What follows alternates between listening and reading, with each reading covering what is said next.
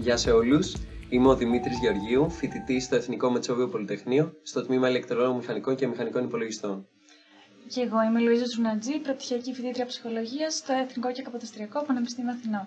Και είμαστε φοιτητές και εθελοντές στο CogniHub. Για όσους γνωρίζουν, το CogniHub είναι μια διεπιστημονική ομάδα φοιτητών γνωσιακών επιστημών με σκοπό την καλλιέργεια της διεπιστημονικότητας και τη σύνδεση φοιτητών διαφορετικών επιστημών. Στο πλαίσιο αυτό πραγματοποιούμε διάφορες δράσεις όπως ομιλίες, workshops, podcasts και σεμινάρια, καθώς και την σημερινή συνέντευξη με την δόκτωρα Κατερίνα Πάστρα. Η δόκτωρ Κατερίνα Πάστρα είναι senior ερευνήτρια στο Ινστιτούτο Επεξεργασίας του Λόγου του Ερευνητικού Κέντρου Αθηνά, στο οποίο έχει μεταφέρει και τις δραστηριότητες ε, του Ινστιτούτου Γνωσιακής ε, Έρευνας και Τεχνολογίας, το οποίο ίδρυσε βασικά και διεύθυνε. Ε, στο πλαίσιο αυτό, η έρευνά της ε, εστιάζει στη σύνδεση της τεχνητής νοημοσύνης ε, με την γλωσσολογία, το οποίο θα αναλύσει και η ίδια αργότερα.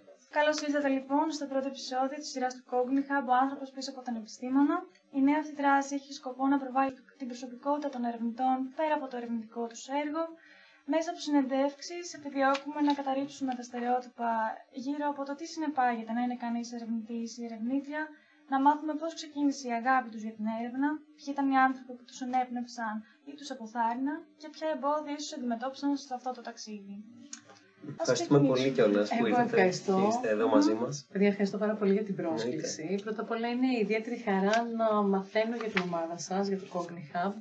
Όχι μόνο επειδή είναι από προπτυχιακούς και μεταπτυχιακούς φοιτητές, αλλά κυρίως επειδή έχει εστιάσει στη διεπιστημονικότητα. Ε, και αυτό είναι και κάτι που αποτελεί μια βασική αρχή δική μου. Πιστεύω πολύ στη διεπιστημονική έρευνα και η δική μου πορεία ήταν καθαρά διεπιστημονική, οπότε ε, θεωρώ ότι είναι μια πολύ ωραία πρωτοβουλία.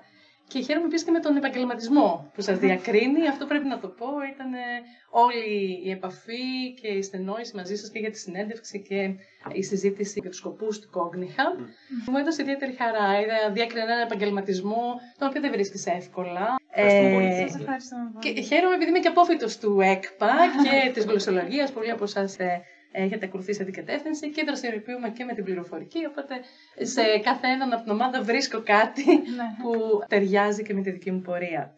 Ε, να πω λοιπόν ότι είμαστε εδώ στο Αθηνά, στο Ερευνητικό Κέντρο Αθηνά, το οποίο όπως πολύ σωστά είπατε αποτελεί πλέον ε, και το χώρο της δικής μου δραστηριότητας, ε, στο χώρο των γνωσιακών συστημάτων. Μ, Και οι σπουδές μου είναι ακριβώς όπως τα είπατε, συνδυάζουν τεχνητή νοημοσύνη και γλωσσολογία. Θα τα πούμε όμως και πιο Εννοείται, αναλυτικά. εννοείται. Θέλετε να μας πείτε με τι ασχολείστε αυτή την περίοδο; Ε, εγώ δραστηριοποιούμαι γενικά στη χρήση της γλώσσας σε ρομποτικές εφαρμογές. Δηλαδή, για να το πούμε απλά, ε, πώς ε, θα καταφέρεις να κάνεις ένα ρομπότ ή ένα έξυπνο σύστημα, ένα ευφυές σύστημα, να καταλάβει ε, εντολές που του δίνονται μέσω της γλώσσας, πώς θα μπορέσει να έρθει σε διάδραση με τον άνθρωπο χρησιμοποιώντας την ε, φυσική γλώσσα, γιατί αυτό είναι και το πιο φιλικό προς τον άνθρωπο μέσω έκφρασης. Ε, γενικότερα δηλαδή πώς μπορεί ένα έξυπνο σύστημα να καταλάβει τι είναι αυτό που του λες και να δράσει ανάλογα. Μμ. Ε, λίγο πιο εξειδικευμένα αυτή την περίοδο ασχολούμαι με θέματα βασικής έρευνας όπως ε, πώς κωδικοποιείται η πληροφορία, η γνώση ε, στο σύστημα της ανθρώπινης μνήμης και πώς μπορούμε να φτιάξουμε ένα υπολογιστικό μοντέλο μιας υπολογιστικής μνήμης που κωδικοποιεί την πληροφορία με τον ίδιο τρόπο. Μμ. Ποιος είναι ο ρόλος των ρομπότ στην εκπαίδευση; Και ασχολούμαι και με ψηφιακούς χάρτες και την ε, πολυμεσική πληροφορία και πώς αυτή μπορεί να ε, απεικονιστεί σε χάρτες, τη νέα γενιά χαρτών μάλλον, Μμ. ε, την κυβερνοχαρτογραφία. Πολύ ενδιαφέρον, ωραία. ευχαριστούμε. Γιατί να σπουδάσει κανείς γλωσσολογία και πώς αποφασίσατε εσείς να συνδυάσετε τη γλωσσολογία με την τεχνητή νοημοσύνη; Λοιπόν, εγώ σπούδασα γλωσσολογία γιατί με ενδιαφέρει πάρα πολύ η γλώσσα ως φαινόμενο. Ναι. Δηλαδή, ε, πώς χρησιμοποιεί ο άνθρωπος τη γλώσσα, ε, ποια είναι η δομή της, πώς λειτουργεί, ποια είναι η σχέση της με την νόηση γενικότερα, με τις αισθήσεις, με την κίνηση κτλ. Οπότε ενώ είχα κι άλλα ενδιαφέροντα, μου άρεσε η πληροφορική, στη δική μου εποχή άρχιζε ουσιαστικά ε, τέλη του 90, άρχιζε να ε, αποκτά μεγαλύτερο ε, ενδιαφέρον και στο ευρύτερο κοινό. Ε, αλλά αφοσιώθηκα στη γλωσσολογία γιατί πρωτίστως αυτό ήταν το, το δικό μου ενδιαφέρον. Από εκεί και πέρα ήθελα, όπως είπα, να μελετήσω τη γλώσσα στη σχέση της με τη νόηση, δηλαδή τι είναι αυτά που βλέπουμε και πώς μιλάμε για αυτά. Ε, τι λέμε όταν κινούμαστε. Ε, πώς μαθαίνουμε τη γλώσσα μέσα σε ένα περιβάλλον όπου το παιδί καθώς αναπτύσσεται και κινείται και ακούει ε, γλωσσικές οδηγίες, έχει μια γλωσσική διάδραση με τους γονείς, με αυτούς που το προσέχουν κτλ. Οπότε η γλώσσα έχει έναν ευρύτερο ρόλο και αυτόν ήθελα να μελετήσω. Στον χώρο λοιπόν της τεχνητής νοημοσύνης, όπου ο στόχος είναι να αναπτύξεις ευφυή συστήματα, ε, είτε ενσώματα, είτε όχι, είτε ρομπότ δηλαδή, είτε γενικά ευφυή συστήματα, ε, σου δίνει τη ευκαιρία να αναρωτηθείς και να ερευνήσεις το πώς ξεκίνησαν όλα αυτά, πώς ξεκινήσαμε να μαθαίνουμε τη γλώσσα ε, εξελικτικά ε, και πώς τη χρησιμοποιούμε στην καθημερινότητά μας όταν δρούμε. Αυτό λοιπόν ήθελα και εγώ να μελετήσω. Τώρα πρακτικά Τελειώνοντας τις σπουδές μου στη γλωσσολογία, έκανε ένα μεταπτυχιακό σε μηχανική Ε, ήταν η προσπάθεια να συνδυάσω την πληροφορική με τη γλωσσολογία και είχα μάθει για αυτό το μεταπτυχιακό, μου είχε φανεί ενδιαφέρον. Ε, το 2000 τώρα αυτό, αρκετά χρόνια πριν. Ε, οπότε έτσι έγινε η γνωριμία μου με το χώρο της πληροφορικής, με τον προγραμματισμό. Ε, ήταν μια στροφή πολύ σημαντική για κάποιον που έχει ε, ένα ε, background πιο θεωρητικό από ανθρωπιστικές επιστήμες. Και μάλιστα εσείς έχετε τώρα όλο αυτό το ε, εξαιρετικό θεωρητικό υπόβαθρο πολλών ετών, οπότε το, η ίδια η τεχνητή νοημοσύνη αποτέλεσε ένα εργαλείο για σας για να μπορείτε να κάνετε αναδιεξάρτητα πειράματα τα οποία θέλατε κι εσείς ίδια που μπορεί να είχατε σκεφτεί και σε μικρότερη ηλικία, ας πούμε. Οπότε είναι πανέμορφο. Ε, τέλεια. Οπότε στο σημείο αυτό θα ήθελα να σας ρωτήσω γιατί αποφασίσατε να δραστηριοποιηθείτε στην έρευνα αντί του industry και γενικότερα πόσο εύκολη θεωρείτε ότι είναι η μετάβαση ενός ερευνητή στο industry; Mm-hmm. Ε, όπως σας είπα πριν, εγώ έκανα το μεταπτυχιακό, με έκανα μεταπτυχιακό στην Αγγλία.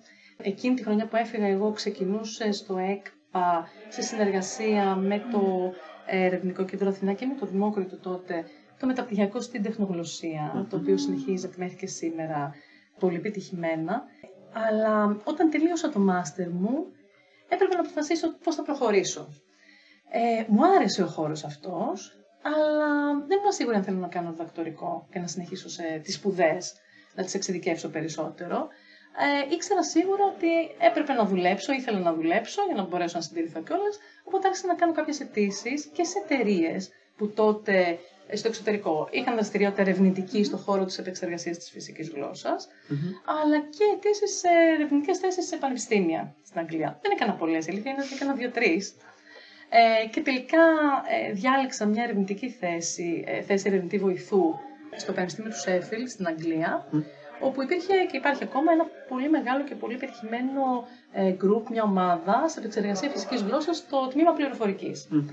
Ε, οπότε εκεί άρχισα να δουλεύω σε ερευνήτρια και σύντομα συνειδητοποίησα ότι θα μπορούσα να κάνω και το διδακτορικό μου. Είχε νόημα να το κάνω για να εξειδικευτώ περισσότερο. Ε, οπότε πολύ σύντομα ακολούθησα αυτή την πορεία. Και ασχολήθηκα από εκεί και πέρα ερευνητικά. Στην έρευνα λοιπόν, ε, όταν δουλεύει σε μια ερευνητική θέση, μάλλον να το πιο, πω πιο συγκεκριμένα, ε, μπορείς πρώτα απ' όλα να εστιάσεις σε ένα πολύ συγκεκριμένο ε, πρόβλημα. Μπορείς να κάνεις είτε εφαρμοσμένη είτε βασική έρευνα. Ε, και επίσης α, μπορείς να ε, ασχοληθείς με τη δημιουργία πρωτοτύπων. Δηλαδή δεν χρειάζεται να παράξεις ένα εργαλείο που θα χρησιμοποιηθεί σύντομα από το ευρύ κοινό. Αυτός είναι πάντοτε ο στόχος φυσικά αλλά δεν είσαι μια εταιρεία που βγάζει ένα προϊόν ή δίνει μια υπηρεσία. Οπότε έχεις την πολυτέλεια, να το πούμε έτσι, να δουλεύεις σε ένα επίπεδο, να ε, πραγματοποιείς έρευνα σε ένα επίπεδο που σου επιτρέπει να δοκιμάζεις καινούργια πράγματα. Αντίστοιχα, όταν δουλεύεις σε εταιρείες στο industry, και υπάρχουν αρκετές εταιρείες που δραστηριοποιούνται φυσικά στην τεχνητή νοημοσύνη και στην επεξεργασία φυσικής γλώσσας, στην επιστήμη των δεδομένων. Ε, όταν δουλεύεις σε μια εταιρεία Μπορεί η εταιρεία να έχει ένα τμήμα που κάνει έρευνα και ανάπτυξη τεχνολογίας, αλλά πάντοτε το focus, η έμφαση, ε, είναι στις συγκεκριμένες υπηρεσίες που δίνει η εταιρεία. Δηλαδή, είναι εταιρεία η οποία φτιάχνει διαλογικά συστήματα, αυτόματα. Αυτό είναι το focus. Ε, συνήθως υπάρχει κάποιο προϊόν το οποίο βγαίνει προς τα έξω, είναι μια υπηρεσία. Ε, και πάντοτε έχεις αυτό το καθημερινό ότι πρέπει να εξελίξεις το προϊόν πρακτικά. Ναι. Γιατί αυτό ήδη μπορεί να χρησιμοποιείται από ανθρώπους ή θες άμεσα να χρησιμοποιηθεί. Οπότε είναι πολύ πιο εστιασμένη η έρευνα που κάνεις. Ε, οπότε έχει να κάνει με το τι σου αρέσει. Αν, θες να, αν είσαι άνθρωπος ο οποίος πιο πολύ θέλει ε, να ασχολείται με κάτι πολύ συγκεκριμένο, πολύ απτό, ε, ή αν, ή αν θέλεις να είσαι συνέχεια λίγο στην αναζήτηση πιο καινούριων πραγμάτων, πιο καινούριων μεθόδων κτλ. Ε, σίγουρα, από όποια πλευρά και να πας, ε, χρειάζεσαι ένα, ένα focus και στην έρευνα αυτό είναι λίγο πιο δύσκολο γιατί να το πετύχεις στον ερευνητικό χώρο συνήθως πρέπει να έχεις μια σειρά ερευνητικών έργων μέσα στα οποία συμμετέχεις και καμιά φορά η χρηματοδότηση δεν έρχεται ακριβώς όπως τη θέλεις, όπως τη θέλουν οι ε, συνεργάτες σου σε ένα πολύ συγκεκριμένο θέμα, μπορεί λίγο να αλλάξεις το θέμα σου, οπότε το να κρατείς μια σταθερή πορεία όσον αφορά το θέμα με το οποίο ασχολείσαι είναι αρκετά πιο δύσκολο. Mm, Αυτό. Αλλά πάντα έχει να κάνει με το τι σου αρέσει, πώς θες να επικεντρώσεις, τι θες να συνδυάσεις ε, στην έρευνά σου. Ναι. Πιο ε, έρευνα έτσι, πιο γενικής, ε, όχι πιο γενικής, σε πιο καινούρια πράγματα ή έρευνα η οποία είναι πιο εστιασμένη και το τελικό αποτέλεσμα θα είναι λίγο πιο απτό από ότι mm. αν είσαι στον ερευνητικό χώρο. Ισχύει. Νομίζω και η καθαρή Αυτό. έρευνα είναι, πιο, είναι ένα πιο multidimensional πρόβλημα γιατί έχεις και να, να λάβεις υπόψη σου τα, και άλλα factors όπως είναι και το funding όπως αναφέρατε και το ίδιο πώς θα κάνεις τα deliverables τα οποία θα ορίσεις εσύ ουσιαστικά και ανάλογα το, με τι συνεργασίες έχεις και τι partnership. Έτσι, έτσι. Οπότε είναι νομίζω λίγο πιο multidimensional. Ω ερευνητής και καθώς εξελίσσεσαι, mm αρχίζεις σιγά σιγά και σχεδιάζεις την πορεία της έρευνας. Με καταγράφεις κάποια ερευνητικά έργα, ερευνητικές προτάσεις για χρηματοδότηση, όπου εκεί πρέπει πολύ ξεκάθαρα να πεις ποια είναι τα σχέδιά σου, mm. πώς θα οργανώσεις τη, την έρευνα την οποία προτείνεις να κάνεις. Ε, οπότε μπαίνεις πολύ ενεργά σε αυτό που λέμε να, ε, εσύ να καθοδηγήσεις τον εαυτό σου, την ομάδα σου, καθώς εξελίσσεσαι σε, σε μια συγκεκριμένη κατεύθυνση. Σε μια εταιρεία γίνεται αυτό, αν είσαι senior, αλλά πάντοτε υπό την προπόθεση ότι ακολουθείς τους στόχους της εταιρείας ε, για να φτιάξεις ένα συγκεκριμένο προϊόν. Τώρα, βέβαια, υπάρχουν και πολύ μεγάλες εταιρείες όπως είναι η Google, η Amazon κτλ. που έχουν πολύ μεγάλα ερευνητικά τμήματα, καταπιάνονται με πάρα πολλά θέματα Οπότε εκεί σίγουρα υπάρχει μια μεγαλύτερη ε, γκάμα δραστηριοτήτων. Μεγαλύτερη ευελιξία και περισσότερη καινοτομία, ας πούμε, στο πώς. Ακριβώς. Πάντως η έρευνα στο industry ε, έχει να κάνει το σε ποια εταιρεία πας, πόσο μεγάλη είναι η εταιρεία, κατά πόσο μπορεί να ε, χρηματοδοτήσει έρευνα παράλληλα με την ανάπτυξη ενός προϊόντος. Οπότε όσο πιο μεγάλη είναι, τόσο πιο πολλά resources έχει για να το κάνει αυτό. Αν υπάρχει θέληση βέβαια. Πολύ, πολύ ολοκληρωμένη οπτική και για τα δύο. Ε, σας ευχαριστούμε. Ε, τώρα θα κινηθούμε λίγο προς τη γλωσσολογία ξανά. Θα ήθελα να σας ρωτήσω πώς ε, είναι η κατάσταση στην αγορά εργασίας στον τομέα ε, για έναν απόφυτο γλωσσολογίας. Ε, γιατί έχουμε και αρκετούς ε, φοιτητές γλωσσολογία στο Cognitive Hub. Ε, και αν υπάρχουν ευκαιρίες για επαγγελματική ανέλυξη μέσω του συνδυασμού με άλλες επιστήμες γενικότερα. Υπάρχουν πολλές ευκαιρίες για επαγγελματική ανέλυξη όταν συνδυάζουμε αυτό που έχουμε σπουδάσει με κάποια άλλη επιστήμη. Γενικά δεν θα το πω μόνο για τους απόφοιτους της γλωσσολογία, αλλά για όλους τους απόφοιτους μιας οποιασδήποτε σχολής και για αυτούς που τελειώνουν πληροφορική, για παράδειγμα, ε, που ούτως ή άλλως έχουν ε, πολλές ανοιχτές πόρτες, ας το πούμε έτσι, γιατί η πληροφορική πια είναι στην καθημερινή μας ζωή. Ε, αλλά και για απόφοιτους ψυχολογίας, γλωσσολογία κτλ. Όταν όμως συνδυάζουν αυτό που έμαθαν με κάτι άλλο, με μια άλλη επιστήμη, είτε αυτή είναι η πληροφορική, είτε είναι η νευροεπιστήμη, είτε κάτι άλλο. Αυτή η επιστημονικότητα ανοίγει πόρτες, σίγουρα. Ε, τώρα, όταν δεν ανοίγεις αυτές τις πόρτες, okay, είναι πιο γνωστές και πιο συγκεκριμένες οι, ε, οι ευκαιρίες που έχεις και στην γλωσσολογία ε, δεν υπάρχουν τόσες πολλές πέρα από το διδακτικό έργο. Ε, τώρα, ε, έρευνα καθαρά και μόνο γλωσσολογική, είναι, λίγο πολύ, είναι δύσκολο να βρεις μια θέση τέτοια. Όταν όμως αρχίζεις και ανοίγεις τους οριζοντές σου, ε, μπορείς και μόνος σου να δημιουργήσεις ευκαιρίες τέτοιες, γιατί ανοίγεις, ανοίγεσαι προς νέες ερευνητικές κατευθύνσεις. Οπότε αυτό από μόνο του είναι κάτι που θέλουν τα ερευνητικά κέντρα και στην Ελλάδα και στο εξωτερικό. Ε, δεν θα χάσεις ποτέ όταν αρχίσεις να βλέπεις τι κάνουν οι άλλες επιστήμες. Mm. Αυτό. Μιας και λέμε για διεύρυνση οριζόντων, θέλω να μου πείτε από την εμπειρία σας, αν υπήρξαν φορές ε, που ήταν σημαντική μεταξύ των επιστημόνων η επικοινωνία, από διαφορετικά πεδία κάθε φορά.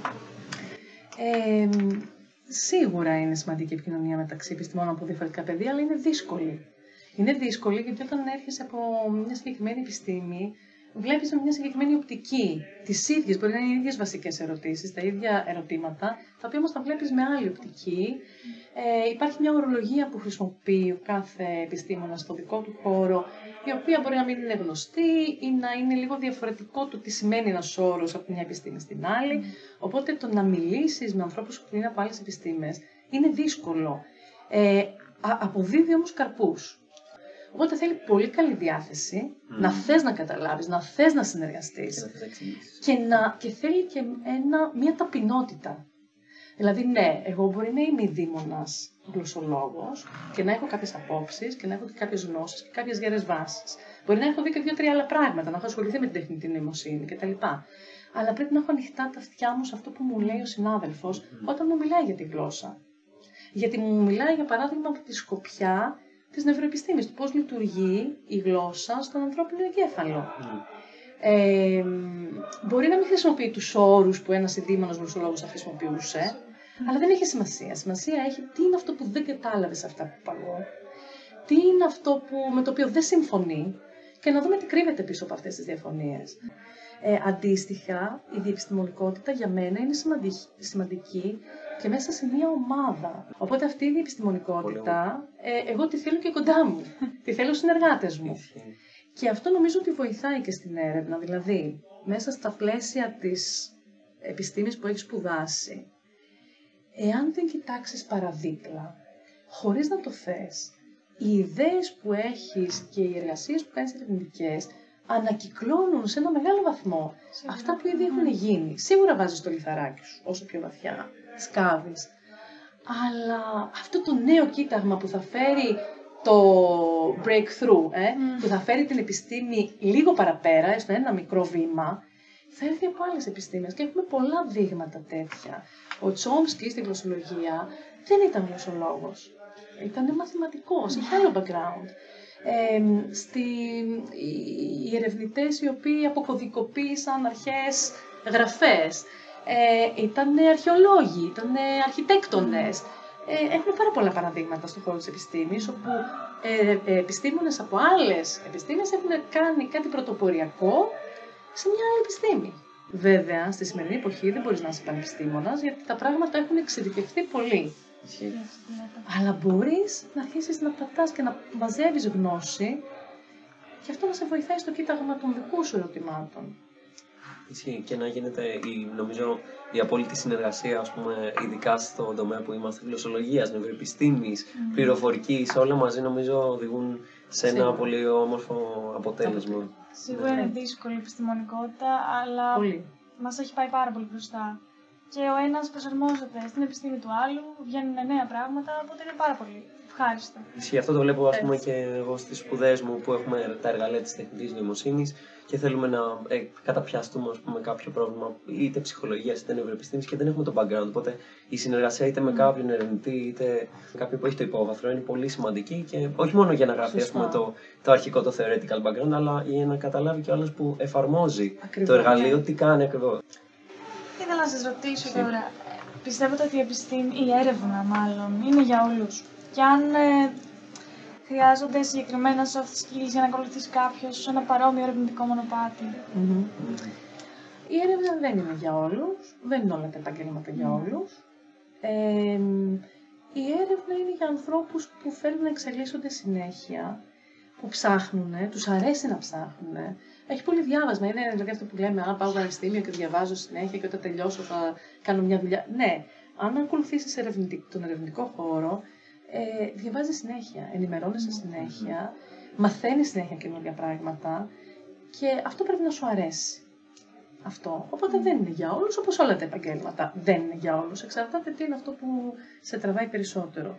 Ε, τώρα, τα soft skills, οι οριζόντιες δεξιότητες που λέμε, όπως όλες τις δουλειές χρειάζονται. Έρευνα ίσον ομάδα. Όταν έχω ομάδα, σημαίνει ότι έχω ανθρώπους δίπλα μου, έχω συνεργάτες. Mm. Ο ε, ένας δεν μπορεί να κάνει τίποτα. Mm. Μπορεί ο ένας να ηγείται και να δίνει κατευθύνσεις, αλλά όλα είναι αποτέλεσμα μιας ομαδικής εργασίας. Mm. Ε, όταν λοιπόν έχεις να κάνεις με ανθρώπους, χρειάζεσαι soft skills. Πρέπει να είσαι επικοινωνιακός. Ε, πρέπει να μπορείς να τους εξηγήσεις αυτό που εσύ σκέφτεσαι και να σου καθοδηγήσεις. Πρέπει να μπορείς να ακούσεις και να ακούσεις πραγματικά. Για μένα το πιο σημαντικό δεν είναι να έχεις εσύ τις καλύτερες ιδέες. Είναι και αυτό σημαντικό φυσικά, να είσαι δημιουργικός, να έχεις ιδέες, αλλά να μπορείς από αυτά που ακούς να σου λένε οι συνεργάτες σου ή όποια επαφή έχεις, να μπορείς να την εντοπίσεις την καλή ιδέα και το πώς θα την πας παρακάτω. Και θα την ενσωματώσεις στην έρευνά σου. Πάρα πολύ σημαντικό. Ε, η οργάνωση του χρόνου, οργανωτικές δεξιότητες. Φυσικά. Οργάνωση του χρόνου, τίποτα δεν γίνεται χωρίς πρόγραμμα και αν δεν έχεις στόχους, δεν έχεις και αποτέλεσμα. Ε, στα ερευνητικά έργα υπάρχουν deliverables, ε, πρέπει να ακολουθήσει deadlines. Το, ε, με την έρευνα μπορείς να χαθείς. Γιατί ξεκινάς κάτι και σε πάει σε μια σκέψη και λες για να το ψάξω αυτό. Έχει υποθεί κάτι προς αυτή την κατεύθυνση, για να δω και κάτι άλλο. Ε, χρειάζεται, είναι σημαντική και η προσωπικότητα που έχει κάποιος, ο χαρακτήρας, να είσαι ακέραιο, να είσαι ευγενικός με τους συνεργάτες σου, με όλους. Οπότε όλα αυτά χρειάζονται όπως σε όλες τις δουλειές, οι οποίες έχουν να κάνουν με συνεργασία.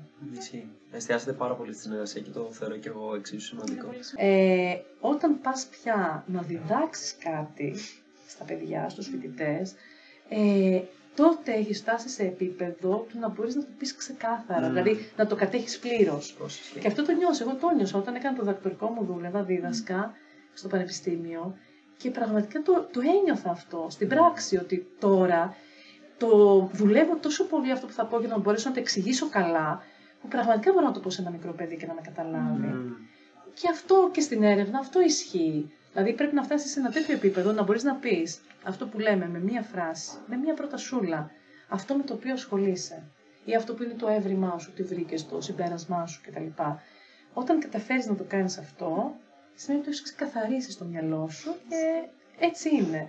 Τέλεια. Εφόσον μιλάμε για ξεκαθαρίσματα και ας πούμε προβλήματα, μήπως θα θέλετε να μας πείτε αν έχετε αντιμετωπίσει κάποιο μεγάλο εμπόδιο στην καριέρα σας, λοιπόν, όπως αναφέρετε για το δεκτορικό, πώς ή έχετε νιώσει κατά καιρούς μη παραγωγική και αν ναι, πώς το διαχειριστήκατε αυτό; Κοιτάξτε, στις σπουδές, στο τι ήθελα να κάνω, ε, πάντα το οικονομικό είναι ένα θέμα, γιατί όπως είπα, και όταν εγώ έκανα, σπούδασα ε, και έκανα το δακτορικό μου, ε, δεν είχα τα χρήματα να το κάνω. Τώρα υπάρχουν και πιο πολλές υποτροφίες, έχουν ανοίξει λίγο τα πράγματα. Οπότε δεν ήταν εύκολο, αλλά είχα την τύχη και την ευκαιρία ε, να το παλέψω. Ε, τώρα, παραγωγικότητα. Παραγωγικότητα. Ε, σε όλες τις επιστήμες και σε όλες τις δουλειές υπάρχουν περίοδοι που κάποιος πρέπει να είναι πολύ παραγωγικός ή να είναι λιγότερο παραγωγικός.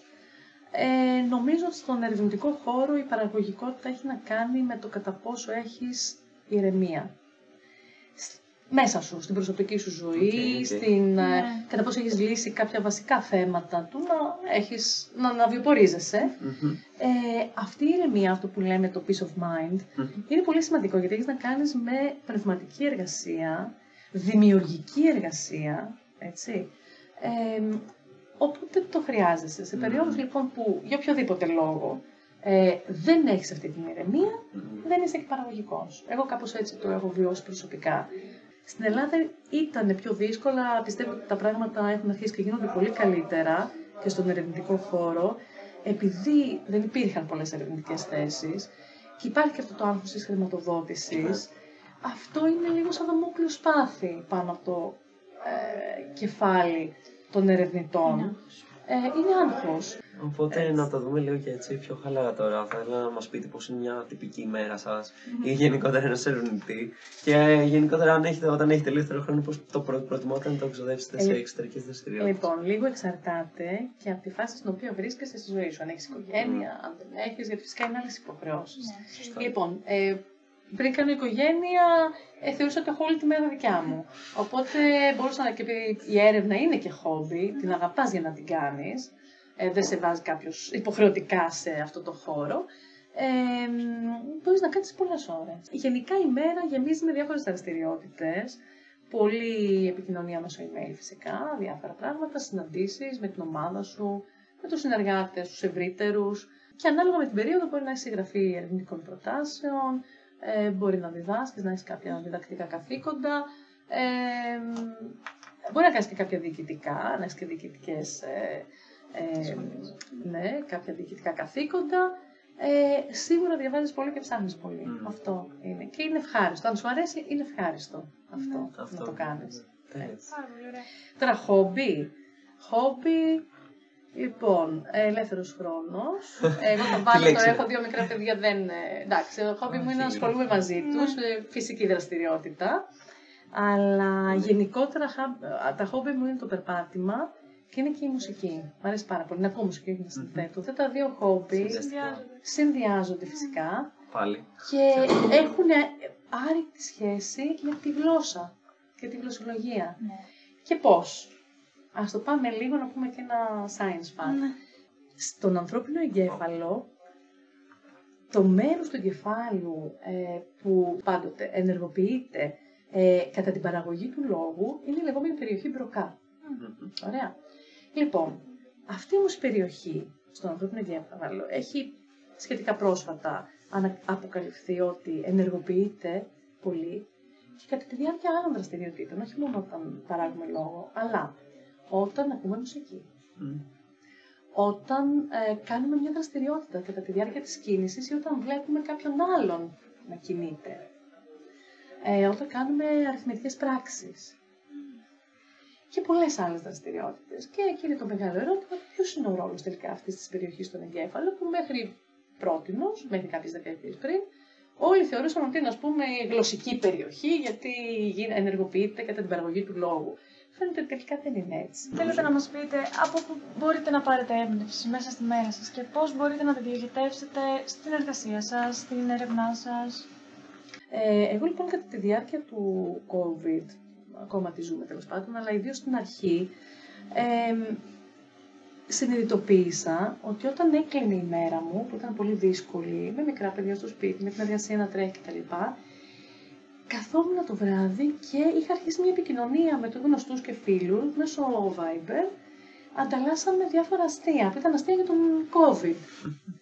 Έπιασα Για λοιπόν, τραγούδι. έπιασα λοιπόν τον εαυτό μου ναι, να, να περιμένουμε λαχτάρα αυτή τη στιγμή, που είτε θα λάβω, είτε θα προωθήσω από φίλους σε Ναι, άλλους φίλους κάποιο αστείο. Και συνειδητοποίησα πόσο πολύ το χιούμορ δρούσε καταλυτικά, θεραπευτικά. Πόσο πολύ. Άρχισα λοιπόν ε, το πώς η γλώσσα εκφράζει το χιούμορ και πώς το χιούμορ βγαίνει μέσα από τη διάδραση της γλώσσας και της εικόνας. Ήταν ένα θέμα το οποίο με ενδιαφέρει από πολύ παλιά. Στη γλωσσολογία είχα κάνει την πτυχιακή μου γιατί, στη γλώσσα της γελιογραφίας. Οκ. Και πιο μετά, ερευνητικά, με μια χρηματοδότηση από το Ίδρυμα Λάτση, είχα ασχοληθεί επίσης με το ίδιο θέμα, πιο επισταμένα φυσικά. Οπότε τώρα, μέσα στο COVID, άρχισε πάλι αυτή η γραμμή έρευνας να βγαίνει μπροστά. Και, αλλά ήθελα να μελετήσω λίγο το γνωσιακό κομμάτι πίσω από όλο αυτό. Πώς, τι μηχανισμοί ενεργοποιούνται για να παράγουμε χιούμορ ή για να κατανοήσουμε χιούμορ. Και αυτό με οδήγησε στη συγγραφή μιας πρότασης για το χιούμορ, την οποία θα δούμε κατά πόσο θα έχει καλή τύχη για να μπορέσω να συνεχίσω πολύ πιο πισταμένα αυτή την έρευνα. Αλλά θέλω να πω αυτό Ναι. που ήταν μια, ένα βίωμα, ε, με ενέπνευσε στο να γράψω μια πρόταση και να μελετήσω ένα πρόβλημα που με ενδιέφερε, αλλά να το μελετήσω από άλλη σκοπιά και βαθύτερα κτλ. Αυτό είναι το ένα παράδειγμα. Γενικότερα όμως, τη δική μου πορεία, τη δική μου έμπνευση την παίρνω από τις άλλες επιστήμες. Από πράγματα που ακούω να γίνονται σε άλλες επιστήμες, μπορεί για εντελώς διαφορετικούς λόγους. Μμμ.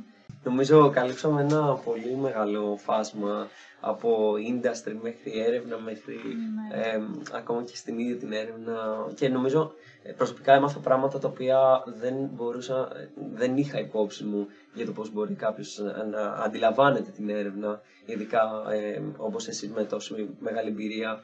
Κάτι για να κλείσουμε τώρα έτσι πιο ανάλαφρα. Ε, θα μας πείτε ένα αγαπημένο σας science fact. Αγαπημένο science fact. Ε, αστείο αγαπημένο Ό,τι θέλετε. Και fact. αστείο. Okay, ας πούμε να κλείσουμε με κάτι αστείο. Ανάλαφρα, ναι. Λοιπόν, καλά, έχει, έχει συμβεί να είμαστε να προετοιμαζόμαστε για να κάνουμε επίδειξη μιας ρομποτικής εφαρμογής, ένα απλό σενάριο, να, γίνει, να πρέπει να γίνει αυτή η επίδειξη μπροστά στους αξιολογητές της δουλειάς μας και τους χρηματοδότες κτλ. Οπότε ήταν πολύ σοβαρό, σημαντικό γεγονός. Έχουμε τη μέρα της προετοιμασίας, πριν τη μεγάλη μέρα, συνήθως πρωί γίνονται αυτές τις συναντήσεις αξιολόγησης. Έχουμε λοιπόν τη ρομποτική πλατφόρμα, έχουν συνεργαστεί πολλές ομάδες για να μπορέσει να λειτουργήσει το ρομπότ κτλ. Και, και ε, εκεί που πάμε να κλείσουμε τη μέρα μας, λέμε είμαστε έτοιμοι, okay, έρχονται οι συνάδελφοι οι ρομποτίδες, λένε πάνω που Ε, κάναμε έτσι μια τελευταία πρόβα για το πώς θα πάει να πιάσει το ρομπότ, ας πούμε, το ποτήρι για το demonstration.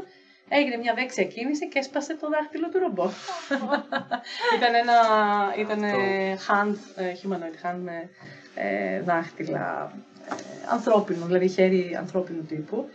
Ε, οπότε αναγκαστικά δεν προλαβαίναμε να κάνουμε κάτι μέχρι το επόμενο πρωί. Ήμασταν και εκτός έδρας, ήμασταν στον χώρο των αξιολογητών και όχι ε, σε ένα lab που θα είχε και άλλη πλατφόρμα, θα μπορούσε να κάνεις κάτι, οπότε ήταν αδύνατο. Και ε, εμφανιστήκαμε την επόμενη μέρα, ζητώντας συγγνώμη για το ατύχημα του ρομπότ. ε, και ε, το, το όλο setup που είχε δημιουργηθεί. Πάντα βέβαια υπάρχουν backup plans, έχεις κάποιο βίντεο να δείξεις, πάντα έχεις κάτι, μην τυχόν και πάντα πράγματα ναι. στραβά, αλλά ήταν ο νόμος του Μέρφυ. Αυτό. Ναι. Όπου, OK, okay, όταν δεν το θες, θα γίνεις το χειρότερο. Κλείνει αυτή η πολύ ενδιαφέρουσα συζήτηση. Ευχαριστούμε πάρα πολύ την κυρία Κατερίνα Πάστρα. Ε, ήταν το πρώτο επεισόδιο της σειράς ε, της νέας δράσης «Ο άνθρωπος πίσω από τον επιστήμονα». Ε, χαρήκαμε πάρα πολύ που σας είχαμε κοντά μας. Χαρήκαμε πάρα πολύ. Ήταν πάρα πολύ ενδιαφέροντα όλα αυτά που είπαμε. Και ευχαριστούμε και τους ακροατές που μας ε, είδανε και τα λέμε στο επόμενο επεισόδιο. Μπορείτε να βρείτε τα social media του Cogni Hub κάτω στην περιγραφή. Αυτά από μας για σήμερα. Σας ευχαριστούμε πολύ. Ευχαριστούμε. Ευχαριστώ και εγώ, παιδιά. Γεια σας.